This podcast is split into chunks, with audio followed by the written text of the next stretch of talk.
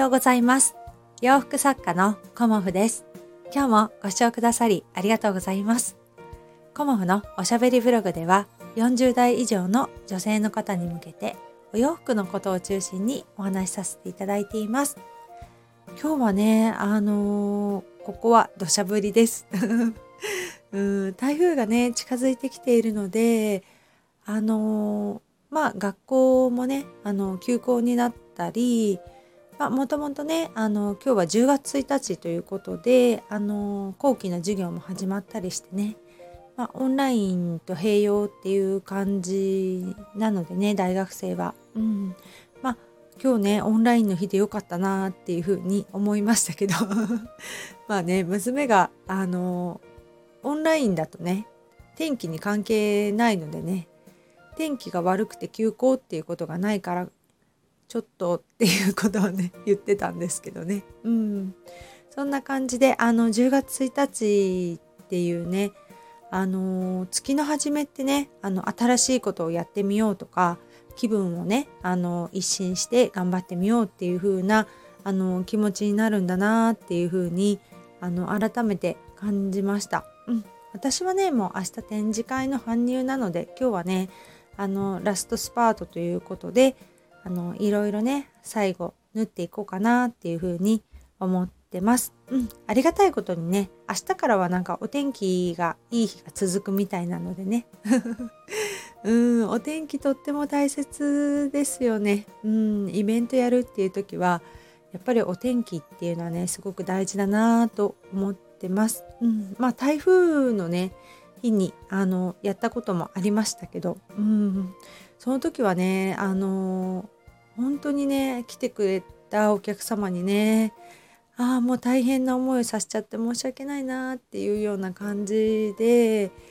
ていうのもあったし「あのコモさんやるの？どうすんの?」っていうようなね感じで行きたいんだけどっていうようなあの連絡をいただいたりね、うん、まああのそういうねいろんな何て言うのかなお天気も経験してきてっていうね 感じでやっぱりね続けてくると、うんまあ、どんなことでもねあのやり方ってねいろいろ経験すればするほど覚えてきますよね。うん何でもね継続は力なりっていう言葉にね尽きるなっていう風にうんまたね改めて感じています、なのでね今日は10月1日なので私もねあの滞っていたことをまた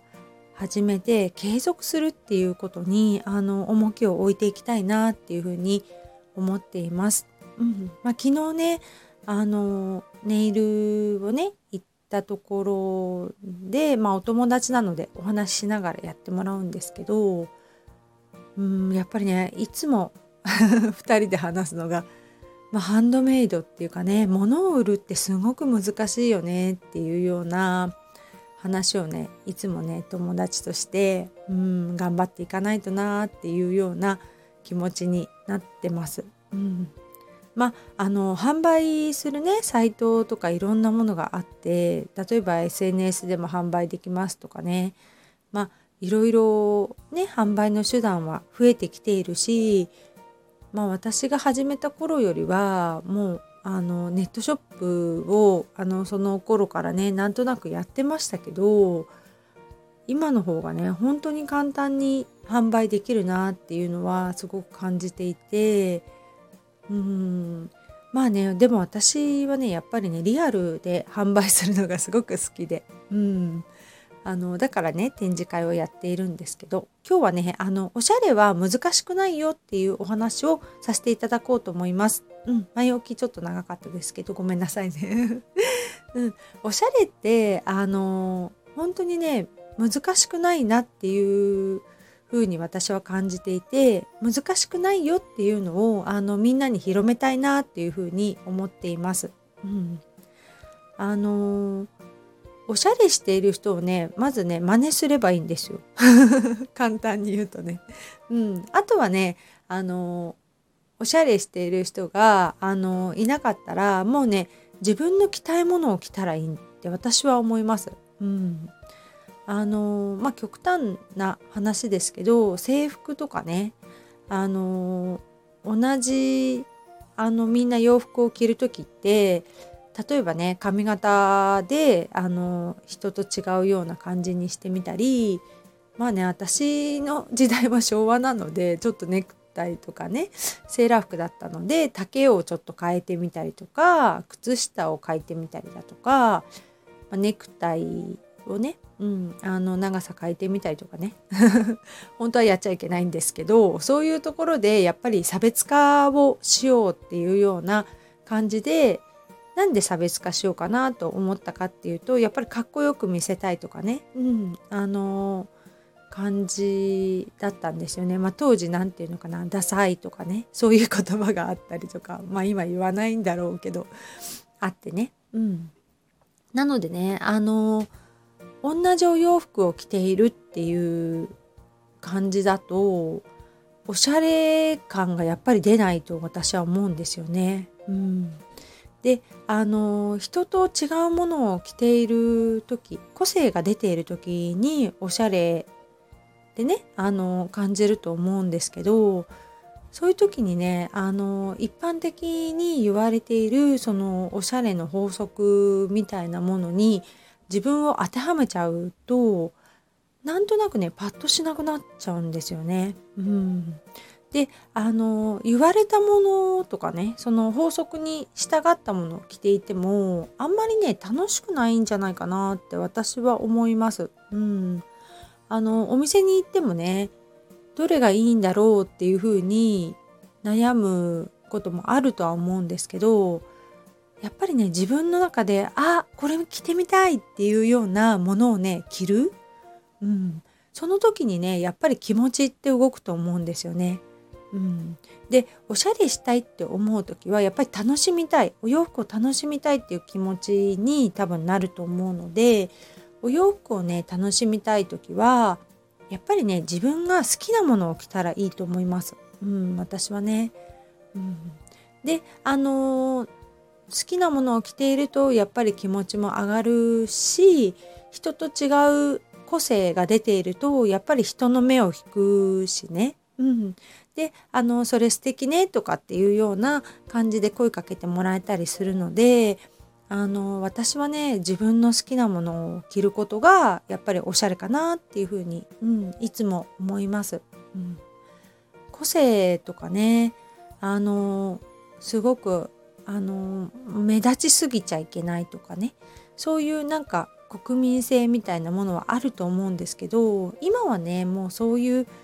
あの気持ちをねちょっと置いといてあの長い人生の中でねやっぱり楽しむことってすごく大事かなっていうふうに思います。うん、あのまあ何でもそうなんですけどねお家にあの好きな雑貨を置いて自分のねあの暮らしを楽しむとかあの美味しいものとかね好きなものを食べて楽しむとかあとまあこうやってねあの SNS でつながって楽しむとか、まあ、それ人それぞれなんですけど私はねそれを洋服に置き換えてみて洋服で楽しむってどういうことかなっていうのをあの日々考えてますね。うん、あとはあのお洋服を私作ってますけどいつもねあのお客様がねあのこれはあの方が来てくれたらなとかっていうようなあの想像しながら作るっていうのもねあのすごく楽しいですね。うんあとまああの私個人のことになりますけど自分がねあの短所だと思っていたこのねおしゃべりな感じ がねあのすごくねおしゃべりって言われるとあんまりなんか今までいい印象がなかったですよね。うん、おとなしくしてなさいとかねそういうようなあの感じがねいい子っていうかよく思われてたりしたと思うんですけどそのねおしゃべりっていうことをね私はずっとね短所だと思ってたんですよね。だけどその短所だと思わないでこれをね逆に強みに変えてみるのはどうしたらいいかなっていうようなことを考えるようになった時にあのこのねお洋服を売るっていうねあのお客様とお話しするっていうね仕事がねより楽しくなりました。うん、あのおしゃれをする方のお手伝いができるっていうことがね本当に今ねすごくね 楽しいんですよね。うんだからやっぱりリアルなあの接客が主になっていくんですけどうんなんかリアルじゃなくてもそのねあのオンラインとかで今後もねなんかやれることないかなっていうふうに今ねすごく考えてます。うん、あのおしゃれを楽しみたい方っていうのは本当にねたくさんいると思うんですよね女性の方で。うん、で私はねお洋服に興味がないからっていう方もまあ当然いらっしゃると思うんですけどそういう方もねあのお洋服って毎日着ますよね。うん、だからそういうなんだろう毎日着るものがあのある時にねこうあの私はこれは似合わないからとかっていう風にあの決めつけないでねなんか組み合わせを変えることであのすごく似合ったりすることもあるしまあそういう感じでねあの何て言うのかな苦手な部分が実は良かったりするっていうこともあるので、うん、あの楽しみ方ってねもう考え方なんだなっていうふうにも思ってます。うん、気の持ちようなんだよね だから病は気からっていうのもあるしなんか私も昨日喉がカラカラしちゃってちょっと咳き込んでてあれとか思ってたんですけどやっぱりね朝起きたらもう全然咳でないんですよね治ってて。うんだからそういうなんだろう病気かもしれないどうだろうっていうふうに思っているよりもあのまあちょっとあの乾燥したんだなぐらいに思ってたりね。いろんなもの。うんこれこんなの着たら似合わないとかね。あの思わないでうんまあ着てみようっていうような気持ちにねあのなるとねやっぱりお洋服選びとかねお洋服着るの楽しくなるんじゃないかなと思います。うん、まあお出かけする時のお洋服とかお家で着るお洋服っていうのはあのちょっとねあの機能性とかねデザインとかやっぱ違ってくると思うんですけど、うん、なんか出かける時だけおしゃれするんじゃなくてお家にいる時も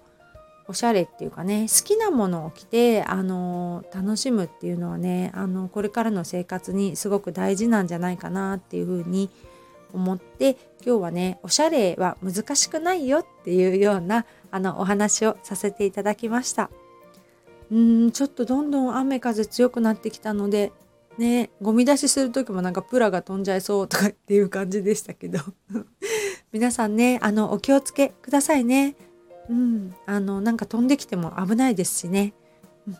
ということであの今日もご視聴くださりありがとうございました。